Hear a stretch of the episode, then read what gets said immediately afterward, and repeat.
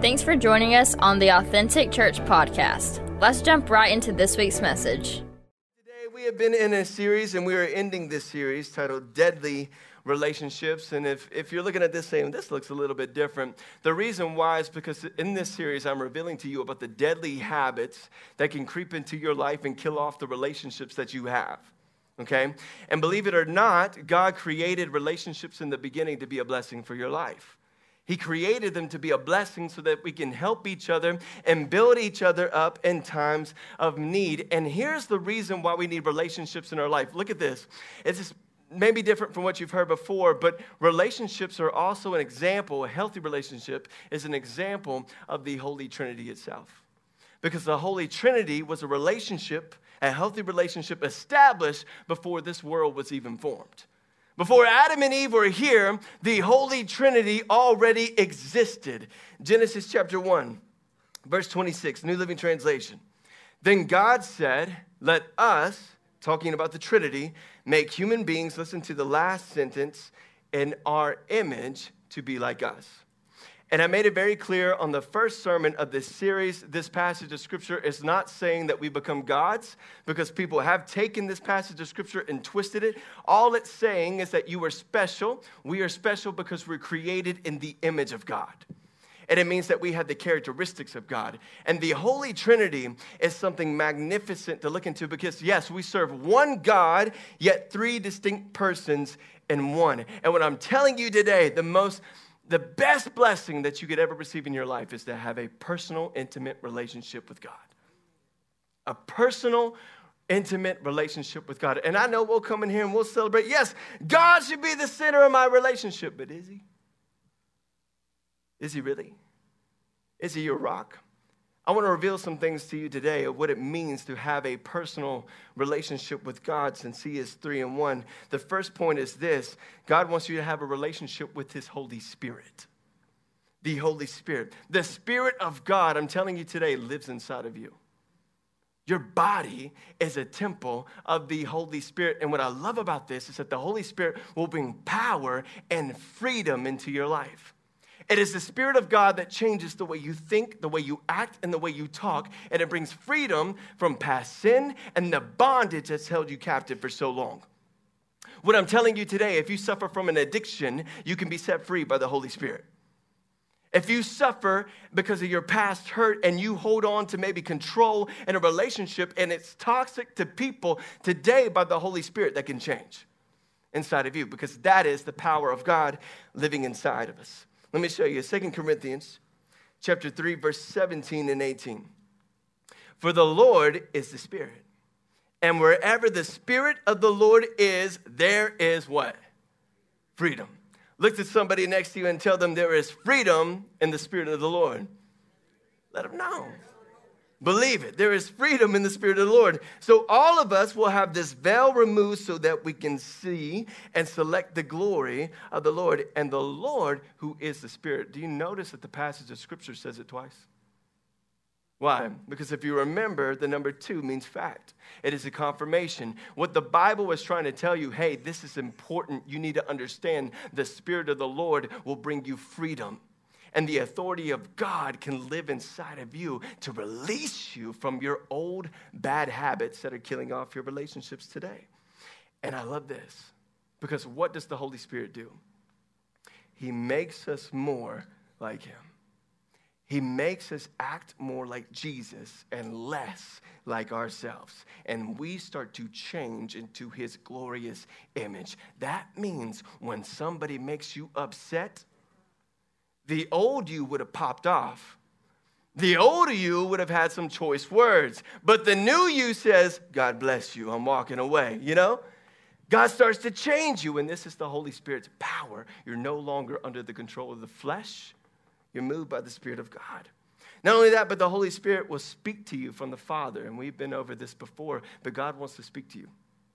You can hear the voice of God. You can have clarity in your life and you can have direction on what you need to do. For Jesus said in John chapter 14, verse 26, he says, But when the Father sends the advocate as my representative, that is the Holy Spirit, he will teach you everything. Listen to the wording. Jesus says, and he will remind you of what I have told you.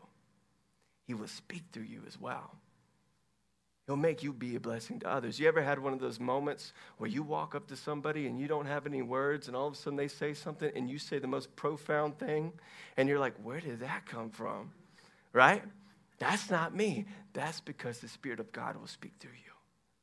And I love it because God told Moses the same thing. He said, Don't worry about what to say. I will speak through you when the time is right.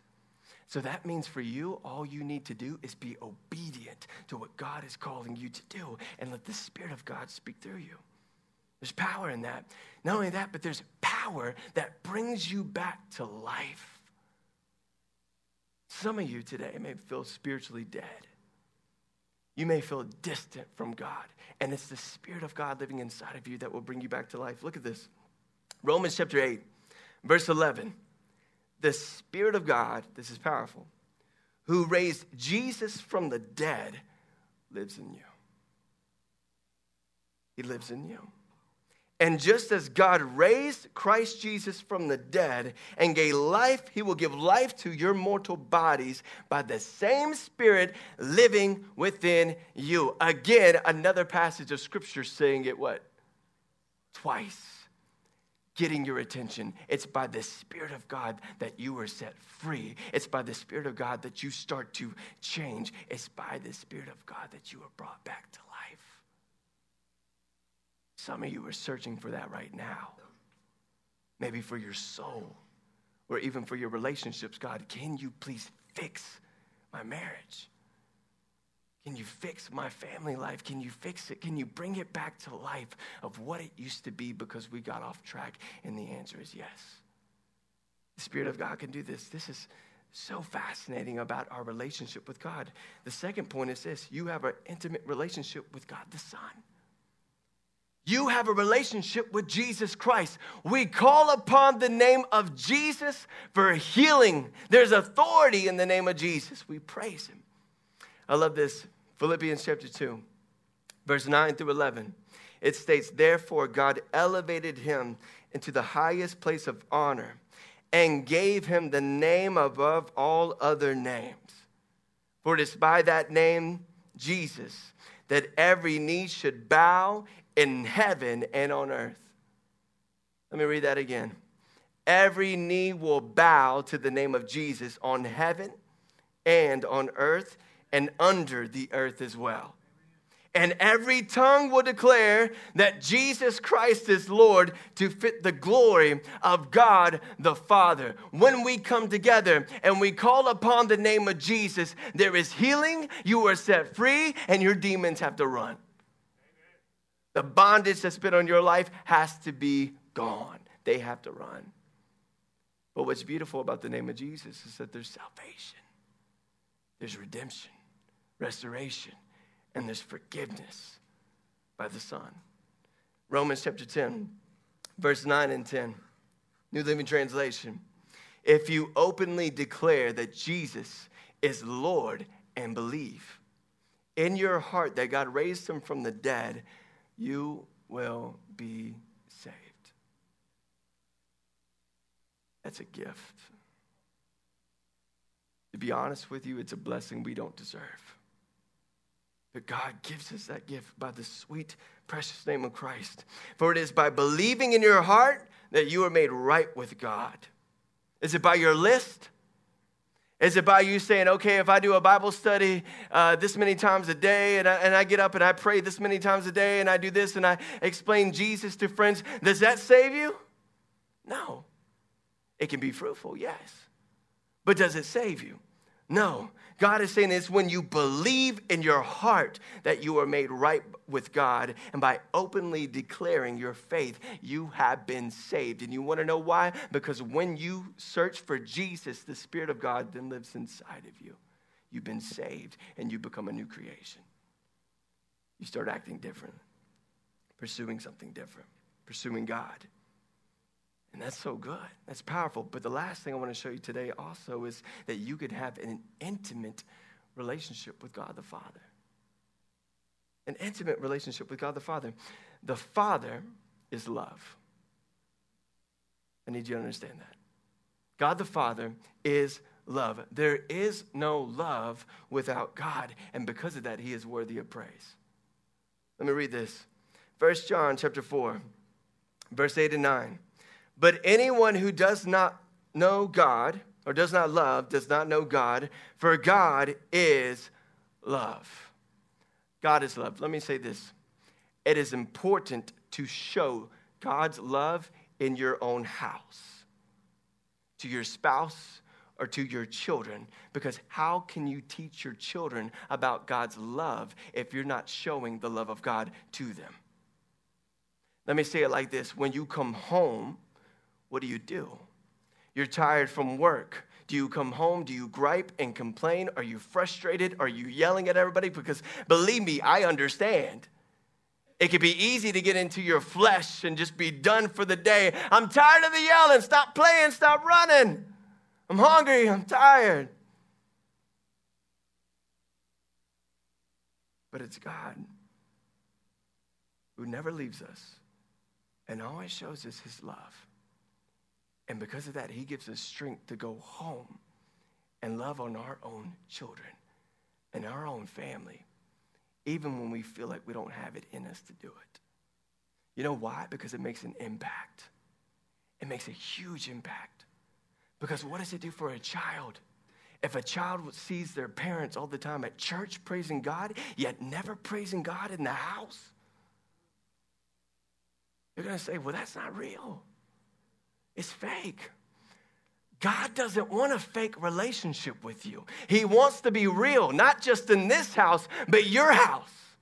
When you go home, when you're in the car, when you're out and about, He wants to be real to you. He wants to know your problems. And because He is love, He changes how you act and react.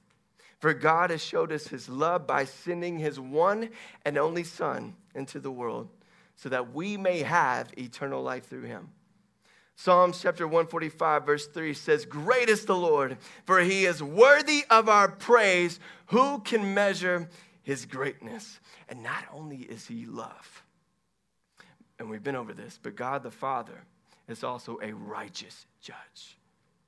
Remember, earlier through this series, I told you that sometimes when somebody hurts you, you want to get back at them because that seems fair in your mind, right? But also, what may seem fair to you can kill your soul. You start to exceed limits you never thought you would do, or, or, press boundaries in your life, and you start to become a different person because all you see is revenge, and revenge will take over your heart. And God says, Revenge is not up to you, vengeance is not up to you.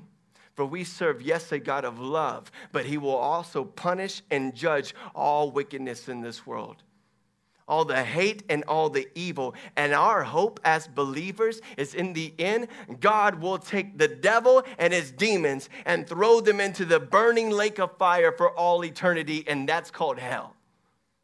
For all eternity. And there'll be no more tears, there'll be no more pain, there'll be no more hurt. Do you understand the hope that God is good? Leave vengeance up to him. Romans chapter 12, verse 19. Dear friends, never take revenge. Leave that to the righteous anger of God. For the scriptures say, I will take revenge and I will pay them back, says the Lord. What I want to do with this, what I want to make clear with the ending of this series is this God doesn't just want a relationship with you, He wants a powerful, uplifting, healing, intimate relationship with you that will change your life. He wants to become so real to you that when you wake up, you have to breathe His word. Look at His word. Ask for prayers and direction. God, should I cut them off on the road right now because they're upsetting me? All right, I'll pray for them. All right, God, what do you want me to do? He wants to be that real. Seriously, how much do you talk to God? Is it just on Sundays? Is it just in church? Is it just before you eat that hamburger and say, please, God, bless this? For the nourishment of my body. God wants a real relationship with you because I want to I want to share a truth with you that may shock your perspective. Listen, God has blessed you and me by allowing us to know him. You realize that? Let me say that again. God has blessed you by allowing you to know him. It is a blessing just to know who God is. And that's it. That's all we need. We don't need anything else. We were created and designed only to worship God. The truth is, the hard truth, it's not about us. It's never been about us. It's all about Him. And I'm telling you right now, life may be hard. But is it hard because you took your eyes off of Him and put it on yourself instead? Is it that? Or maybe God is bringing you through a struggle to help encourage you and build up your faith. He will never leave you. This is the relationship you have with God. The Holy Trinity is amazing with the power and the authority that it brings into our life. And I'm telling you today, ending this series, for your relationships to work, God must be in the center for it to last. Why? God is love. God is love. How can you love without God being in the center? And anybody within a marriage or a committed relationship, you know, you know, you have to be selfless. It's no longer about you. And that's hard to do sometimes. And I noticed something. Maybe you've noticed it too. In our culture today, whenever you watch TV shows or movies, have you noticed that they will push two things? The first thing is young love, right? Young love is exciting. The single life or the dating life, go out, it's thrilling. And then, of course, you have to have temptation as well right? Physical attraction on everything that you see right in front of your face, right? And we talked about that already with lust, always looking, looking, looking, and you start to desire the world more than you desire God. And it takes over your eyes, it takes over your heart. All right? It's, it's poisonous to the body and the way you think. But the world is always pushing that in front of you. Oh, this is what you want exciting relationships, going out on expensive dates and doing this and doing that. And every day will be exciting, but don't be committed. Because if there's a commitment, then you'll be tied down. You need this drama. And then I noticed something else too within culture on TV shows and movies. Whenever they showed the married couple, they're usually boring. They're, I'm just being honest with you. They're usually boring, they're dull, they're unhappy, right? Somebody, one of the spouses is controlling or they're going to get a divorce. That's usually what we see all the time on TV. Here's what's harder many of us have seen it in our own family life, in our own home. I'm going to ask you this hard question. Since that's what you have seen and that's what's in front of your face, is that also what you expect from the relationships you have, from your future? Or maybe even for your marriage today. Expectations, your expectations can be dangerous. I'm going to say this in the most loving way that I can, but it's the hard truth. Expectations, our expectations can lead us straight to hell. It really can. Because what I want from my life, what I see from my life, my list, my flesh, everything that I desire can be completely opposite for what God desires for my life. And because I don't get it, I get upset with God, and what happens? We turn away from God. Well, you didn't give me the relationship that I asked for. You didn't send me the person that I wanted. They broke my heart. And God is saying, I never wanted you to be with them in the first place. But you jumped the gun because you didn't know the desire that I had for your life. Do you understand? God's desire for you is better than your desire for yourself. But you need to ask yourself this question Are your desires right now, your expectations for life, is it God centered or is it your flesh? Is it yourself? The reason you want these things, is it because of you or is God telling you, This is what I have for you? There is a major difference. And you will always get off track when you live for yourself. So, the title of today's message is this Wrong Expectations. Wrong expectations.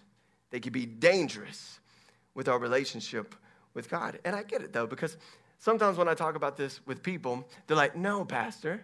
No, no, no, no, no, no, no. Because I know that scripture. I wrote it down. It's Psalms 37, verse 4. I take delight in the Lord. Why? Because He will give me the desires of my heart. Oh, you wrote that one down, huh? You got that one posted in the in your car or on the refrigerator, and just remember that. Let me ask you this question: You know what comes before that verse? Or after? No. I just like that one sentence. I'm just going to write that one down. You know what the Bible also says? Your heart is one of the most deceitful things. Feelings, the way you feel, can also lead you down the wrong path. Feelings can lead you down the wrong direction, a destructive path, a dangerous path, even to hell, with the way you feel. Jeremiah chapter 17, verse 9 says this The human heart is the most deceitful of all things and desperately wicked. Who really knows how bad it is? Because I want you to think about it. Your desires, what does it look like? When you were single, or if you're single today, for her, her desires might have been okay, six foot three, right? Six pack, and then making six figures, right? Ladies in the house, you can say amen. It's okay. We're, we're being humble here. It's all right. Without knowing it, though, you're going after a dude that's 666. I'm just saying. So we can, we can repent. It's all right. But as for a guy, some of you guys think you're going to marry an Instagram model, right? And you're going to think that she's going to want to see every Avengers movie or every Rocky movie, every Rambo movie of somebody blowing up, and then wake up perfect in the morning like her profile picture shows, which probably is 100% filtered with, with today's culture. But you're going to wake up, listen, that's our expectations. That's what we think a relationship should look like. What happens when reality doesn't look like that? And you wake up to the love of your life having eye boogers and eye crust all in this area, saying, I love you with bad, stinky breath. And then you get upset when his facial hair is all over the sink, like, Lord, did I really choose this path for me today? Our expectations are not always the reality. Let me say this if your expectations are being failed right now in your life, do you run from God because of it? You stop going to church. You stop seeking Him, stop reading His Word because He's not giving you the things you think you need or the things you think you want to make your life better. Is your prayer life about your expectations or God's? I realized for a long time I was praying selfish prayers. In fact, I still have to fight my flesh today on that.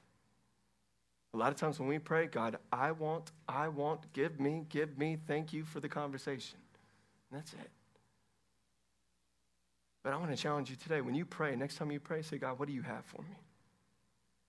What do you want me to do today that may be uncomfortable or be humbled or say, I'm sorry or ask for forgiveness?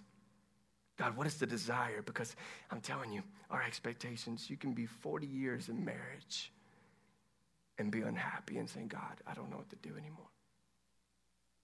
You may have had all these expectations, praying for the right person, yet you're still single and you're like, God, what is it for me? So I want to put our hearts in check. I want to look at the Word of God and what it really means to desire what God desires, the desires of your heart. Let's read the, the passage of Scripture, the verses before and after. And this is found out of Psalms chapter 37, excuse me, 3 through 5, New Living Translation. It states, Trust in the Lord. This is the first thing you need to do. Trust in the Lord. Trust that what God has for you is better than what you have for yourself. And then it says, Do good. So I trust God with my life and the direction, and I will be obedient and do what the Lord tells me to do. After that, it says, Then you will live safely in the land and prosper. When you trust the Lord, when you walk in obedience, you will prosper. Does that make sense? And once you prosper, this is what I love though, because you're walking in obedience, you're realizing how good God is. It says, before you even get the desires of your heart, guess what? You take joy in the Lord's presence. So many people skip that out of this verse. They only see the desires of our heart. What did it say right before that? Trust the Lord, take delight in the Lord. Take delight in his presence, who God is. When you take delight in who God is, then he will give you your heart's desires. But let's read the next verse. What's it say? Because you have committed everything you do to the Lord. you trust Him, and He will help you. Which means when you are committed to the Lord, listen, this is the changing that happens from the Spirit of God living inside of us. You start to desire what God desires. Wow. Because so many people ask me, oh, how do I do that? How do I change? You seek God, okay. But what do I do? Is there, is there like a step to step process? No, you see God. But how do I do that? Talk to Him. How do I do that? Like, you talk to Him, you pray, and you trust that the Holy Spirit is working on the inside, and you start to see a changing in your life. You just walk in obedience, and you start to desire what He has for you. You commit yourself to the Lord, you desire what the Lord desires for your life. And I'm to share something with you. God gave me a revelation this week that I believe is powerful, and it's to drive us forward as a church. Don't mind the big green boxes coming up on stage, it's okay. Stay with me. I'm going to show you something in a second. But God spoke to me this week as I was praying, and He reminded me of the Israelites. Let me ask you this What did the Israelites desire when they were in bondage, when they were in slavery in Egypt? God pressed this on my heart. The only thing that they desired was to survive. That's what I heard. They wanted to survive. They wanted to make it day by day and survive, not be killed, not be hurt. And if they imagined getting freedom, then possibly in their mind they only thought that they would have to hide and they would get a little bit of, of survival in this area or be okay. But all they imagined is that they could survive. What God desired for them was not to survive, but to thrive in the promised land, right? Here's what I'm trying to tell you the Israelites had no idea about a promised land until God mentioned it to Moses. Until God spoke to Moses and showed them, This is the desire that I have for you. It's not just to survive, but it's to thrive in the promised land, a land flowing with milk and honey. This is what I have for you. And I realized this and I wrote this down. Maybe you want to write this down too, because we're going to drive it fully with this church with every vision that we have, in order to reach the promised land, you must first believe it exists. I'm gonna say that again. In order to reach the promised land, you must first believe that it exists. What I'm telling you today, let go of your desire and your control because what God desires for you is always better and it will be beyond your comprehension because you're only looking at your life and the box that you're in and what you can have inside that box. God is going to take you outside of that box and show you things that you never thought you could have or do or how you could be a blessing to others. That is the difference between your desires and God's desires for you. And I'm going to show you. Exodus chapter 3, verse 8. God spoke to Moses and gave him a revelation. So I have come down to rescue them from the power of the Egyptians and lead them out of Egypt into their own fertile and spacious land. It is a land flowing with milk and honey. You have to believe it exists. Now, let me, let me say this to you. In order to have a healthy relationship, in order to have a God centered relationship, you must first believe it can exist. Throw out all the lies that you've been taught. Throw out all the lies that you have seen, even within your own family, maybe. If you come from a broken home, if you come from hurt, everything that you see, and realize that God has something good for you, but God must always be at the top of every other relationship. But you know what? Here's what's good because we miss this, right? God not only told Moses about what he had for him and the blessing for the Israelites, guess what? He told him about the battles he would face. You hear me? God's got a blessing for you. It's going to be a fight. God's got a destiny for your life, somewhere to arrive, a position, a blessing in a relationship. But guess what? It's going to be a fight. Every day that you wake up, you are going to have to battle your flesh. For God also said to Moses, let's look again. Exodus chapter 3, verse 8. Yes, he said, I'm going to rescue you from the Egyptians, and you're going to have your own spacious land flowing with milk and honey. But he did not stop there. He also said the Canaanites are there, the Hittites, the Amorites, the Perizzites, the Hivites, and the Jebusites. All these people, guess what? You're going to have to fight them to get this land. But God said, I'm declaring this land for you for you. This is your destiny. But it is going to be a fight. How do you fight a spiritual battle? By the Word of God.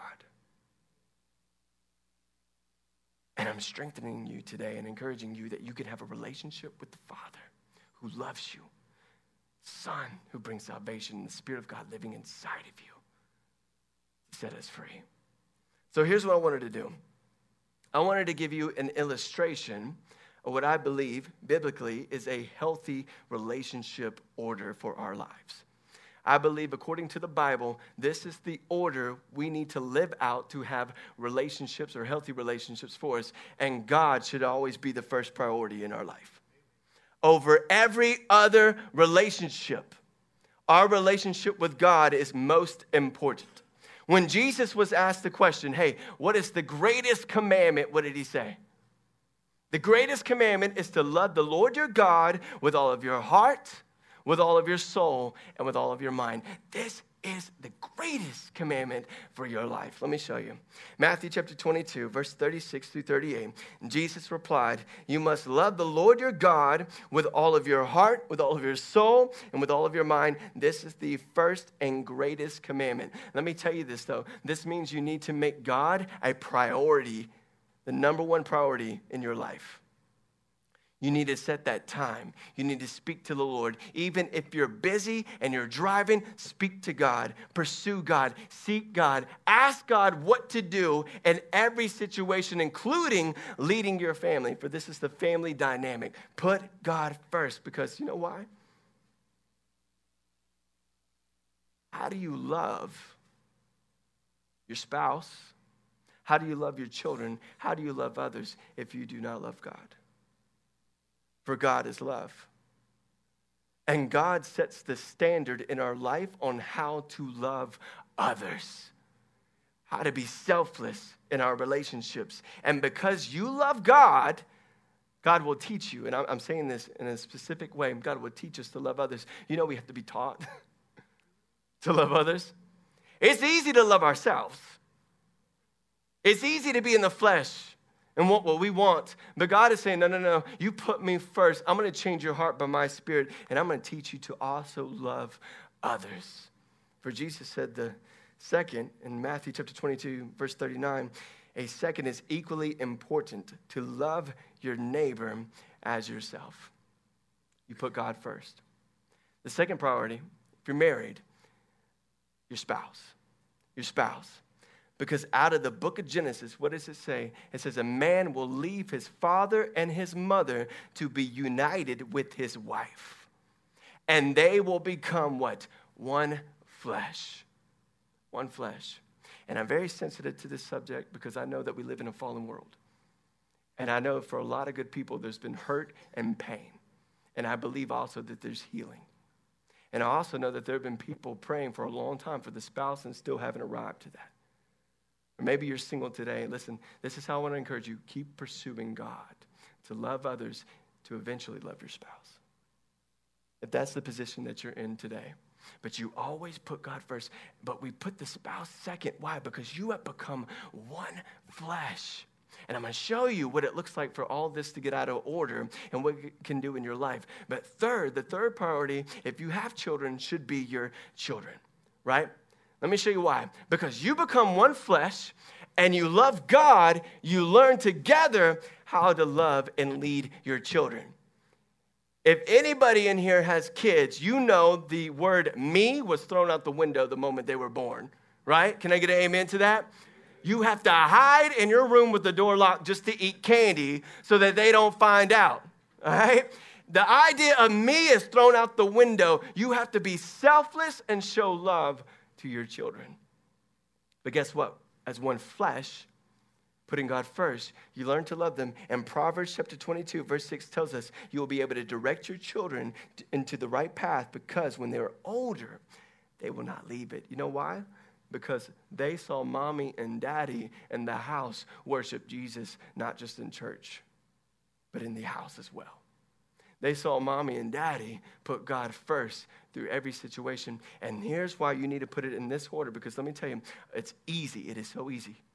Because our kids are cute. Let's be honest, we got a lot of cute kids in this church, right? It's easy to put our children before our spouse. And what I see a lot is that when the, when the kids leave the house, that marriage feels done. Because no longer do you have anything to talk about. You don't feel like one flesh. You feel separated. You feel like roommates in the same house.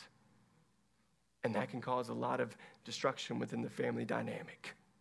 And let me say it like this listen, children usually repeat the relationships that they see. It's true. Now, Jesus can change that. Trust me. There's healing in that.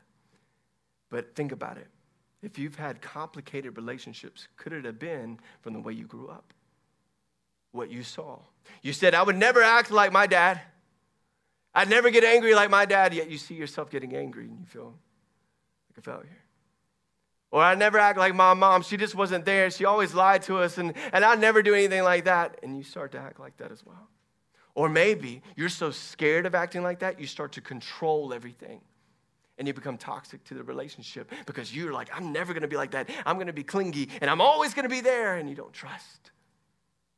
And you're not seeking God. Guess what happens? Some of us, we actually put our spouse up here. And we put them on this pedestal, and as soon as one mess up happens, the whole family dynamic falls apart. I know it can be hard, but biblically, this is how it goes to have a healthy relationship in our life. And the last thing is this pursue others. Pursue others.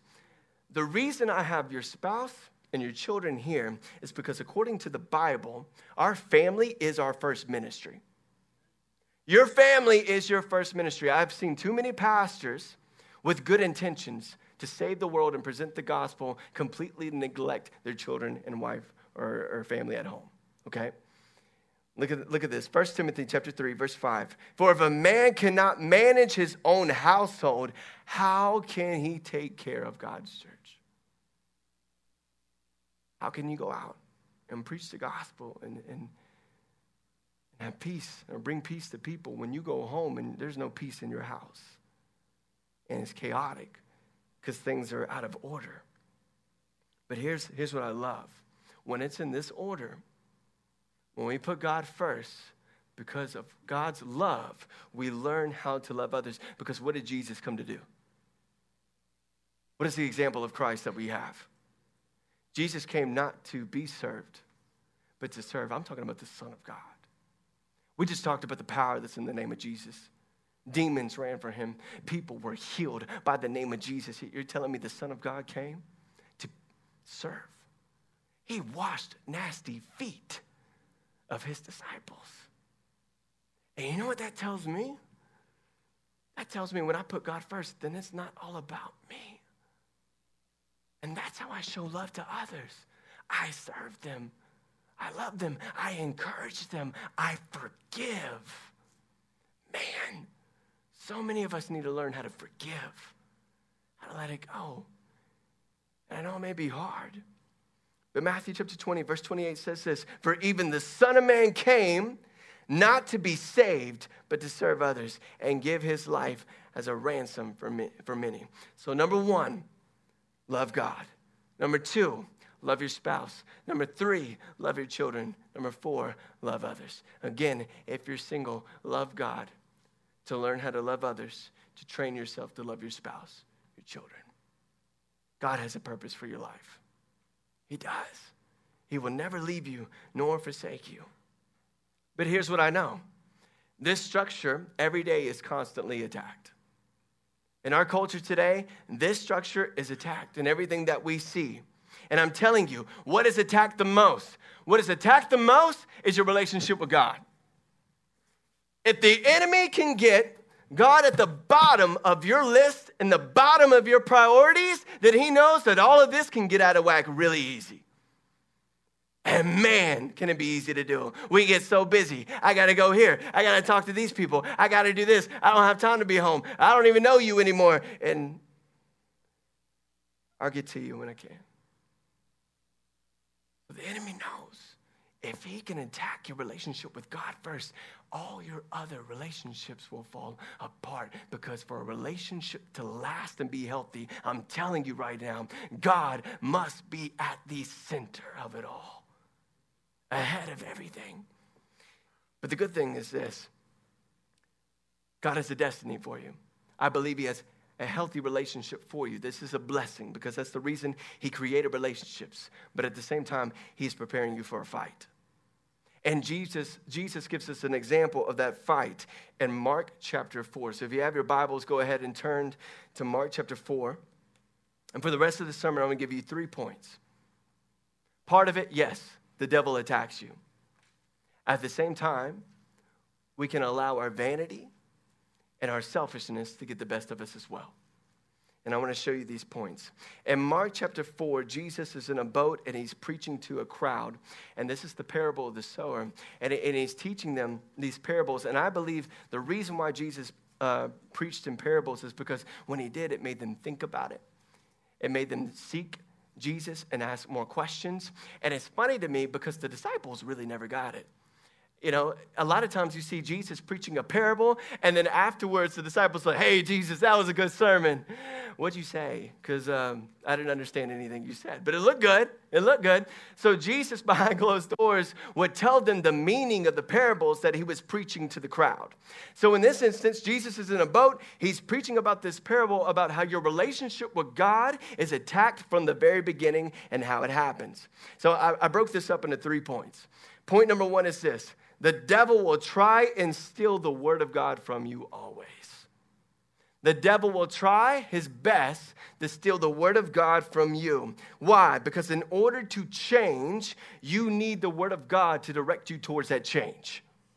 Right? It is the word of God living and breathing that when we read it, it puts us in check. When you have a hard time and you don't have an answer, what do you do? You seek God by his word you read his word on that subject. All right, God, help me not to be in my flesh, but what do you desire for me in this situation? How can I exalt you even when it's hard? So Jesus presented this to the crowd first. Here's the parable, then I'll explain it. But in Mark chapter 4, verse 3 and 4, Jesus said, Listen, a farmer went out to plant some seed, and he scattered it across the field. Some of the seed fell on the footpath, and the birds came and ate it. Now, when he explained it to the disciples, he did it in verses 14 and 15. And he stated this He said, The farmer plants seed by taking God's word to others. The seed that fell on the footpath represents those who hear the message, only to have Satan come at once and take it away. So let me break this down in an easy way. The farmer is anyone spreading the word of God.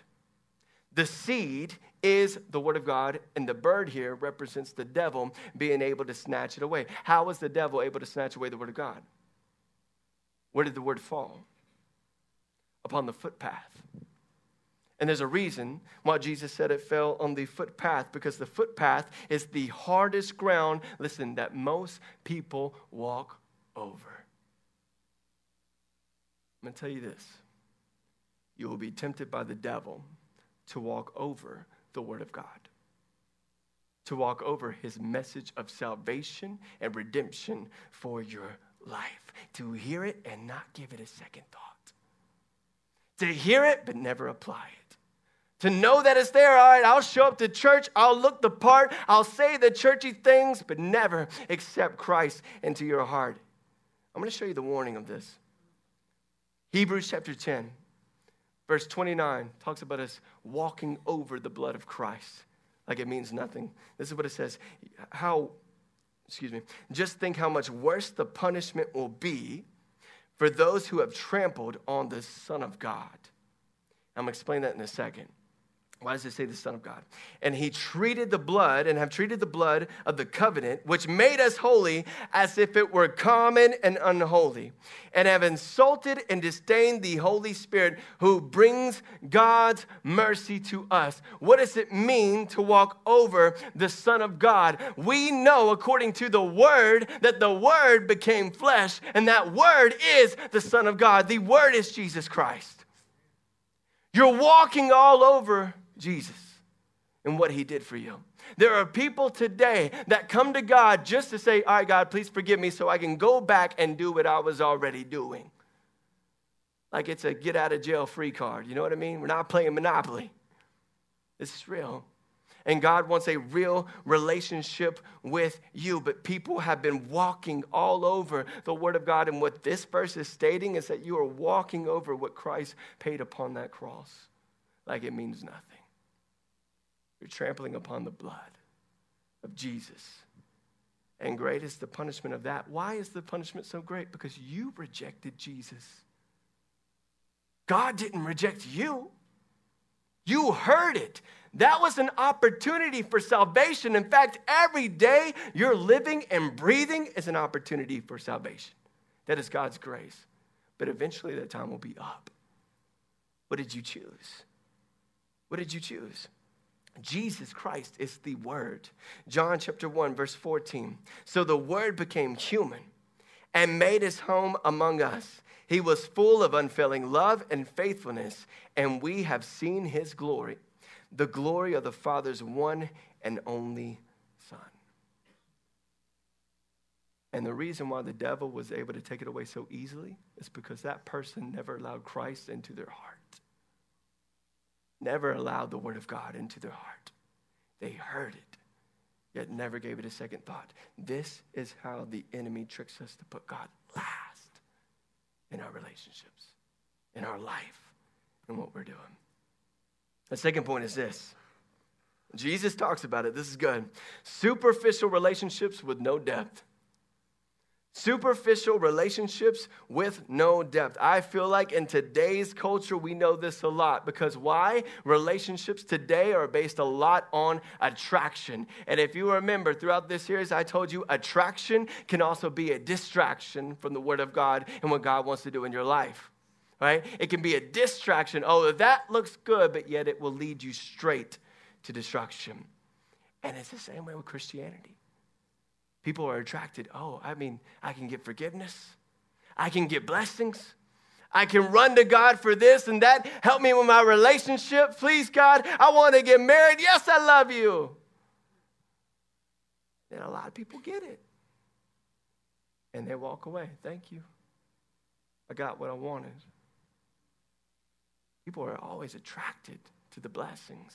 But when it comes to steps further, like serving, oh, yeah, I'll think about it. I'll think about it. When it comes to reading your Bible, yeah, if I have time, I'll do it if I have time. When it comes to telling somebody else about Jesus, no. It's real, though. I get it that sometimes, you know, especially if you grew up in the church, you heard it a lot serve, give. Tell people about Jesus, and you can become numb to it really easy. I'm on this stage today because this is what changed my life. I'm telling you by experience of doing things that were uncomfortable. When God was telling me to pray over somebody, in that moment, and I don't know anything about them, yet it was in those moments, and I've shared many stories with you guys, that I prayed and God spoke and God did things. And, and there were times that God said, you know what? I have a destiny for you, and it's going to be good. And I remember the, the vision for this church. I remember what God spoke to me. I remember why I even did it. Yet at the same time, God was saying, you're going to take out the trash too. You're going to sweep the floors. You're going to do some things that nobody else is going to see. That's part of the process. It's serving attitude because that's the humility. Because guess what? I was talking about it last night. When you get to the position, you represent God's character in that position. And you're not going to get to that position unless you're ready to represent Him. So God is always maturing us. And it's through these steps, listen, I'm telling you, by serving, by believing, by having faith, by trusting, by praying, you realize, God, you're real. You're not just a Sunday morning thing that I show up to. God, you're actually real in my life. Because Jesus warned us, He said this without depth in the relationship, you will leave the moment things get hard. He told the crowd, verse 5 and 6. Again, Mark chapter 4. Other seed fell on the shallow soil with underlying rock, and the seed sprouted quickly because the soil was shallow. But the plant soon wilted under the hot sun. And since it didn't have deep roots, what happened? It died. Verse 16 and 17, Jesus explained the seed on the rocky soil represents those who hear the message and immediately receive it with joy. Yes, the blessings. Thank you, Lord. But because they didn't have deep roots, deep roots, they don't last long. Listen to this. And they fall away as soon as they have problems or persecution begins. Have you ever had somebody in your life that said, I'll never leave you? I'll never betray you. I'll never hurt you. And so you're saying, okay, you'll always be there. I can confide in you. I can trust you. But the moment it get hard, it got hard, they left. And it hurts. It hurts. Possibly it hurt you so deeply you're having a hard time trusting other people. Then let me ask you this why would you pursue a relationship with God in the same way? Why would you say, God, I'll only praise you when times are good? Do you not realize you should praise God harder when times are bad? Because your bad situations don't make God bad. God is always good. He is always good. His character is good, for God is love. My environment around me does not make me think differently of my God. I just know that when things get bad, I run to the good. Always. Because eventually, running to the good, then this will be good. And it may not happen overnight. But I'll always seek Him. And I'm encouraging you right now always seek Him because He is always good. No matter your situations, no matter how bad it hurts, God understands your pain. He's been there too. He understands.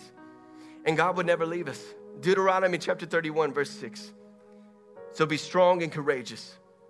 Do not be afraid and do not panic before them. Do not panic about life. Do not panic about your enemies because God, when He sets a root in your heart, He'll never leave and He will never leave you.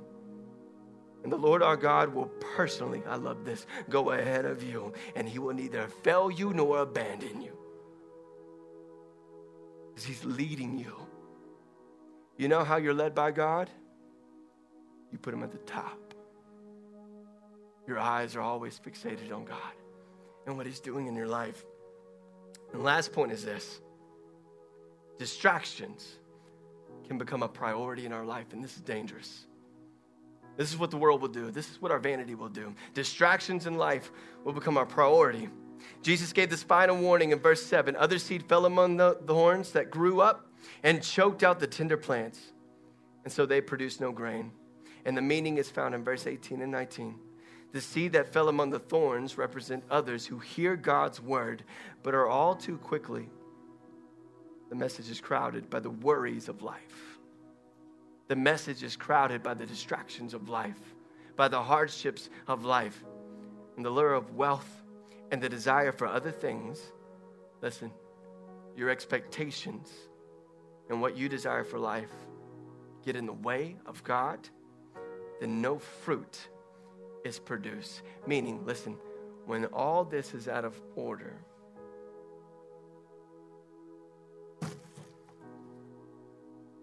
when God is at the bottom, a lot of us do it like this. Spouse is all the way down here because I got a lot to do. We'll neglect our spouse, we'll neglect God, and put the children sometimes above the spouse so that when the children are out of the house, we no longer have a connection. And then what we do, I got to please people. Oh, I got to get people's attention. Got to grow my business. Or make sure that people know who I am, or all these things, pursuing all these things, neglecting the children, neglecting the spouse, and ultimately neglecting God. Do you not see how this can get you out of whack? Yet, this is what most of the relationships that we see look like. This is the order that we see. And it's destructive. And it's not biblical. It's not. God can't be at the bottom because when He is, all this gets piled up in the wrong way. And you'll notice you won't be happy in your relationship with God or others. And God doesn't want that for you. So I'm gonna have you stand right here. And I'm about to close. I'm gonna ask our pastoral care team to come up front. If you need prayer today, if you need healing over your relationships, over your marriage, over your heart, if God is speaking to you today, I do not want you just to sneak out. I know it's easy to do. But I want you to grab hold of a volunteer because listen to me. How does this happen? When we do not allow the Word of God to be in our heart when you don't when you only pursue superficial relationships with God, when you allow distractions to become the number one priority, this is how things get out of whack. But Jesus didn't end there. He also said in Mark chapter 4 verse 20, he said, "But some seed fell on good soil." And that represents those who hear and accept God's word. And what happens when you hear and accept God's word? Not only does salvation come in your life, but because you walk in obedience, you produce a harvest of 30, of 60, even 100 times as much that had been planted before. Not only does God desire to bless you, but through you, He will bless others. Because people will see the right order, not this, but they will see the right order in your life, and you will show them the way to walk towards God. How did your marriage make it? Or how did you recover? How did you heal? How did you get back together? Or how did you forgive? How did you establish these relationships? God has created relationships to be a blessing, and the devil wants to tear that all up. But it's by running to Him first that restoration can happen. We hope you enjoyed this week's sermon. If you've been blessed by this message, be sure to subscribe so that you don't miss future messages. And if you feel led to give to this ministry, check out the link in the description and see the other ways you can get connected.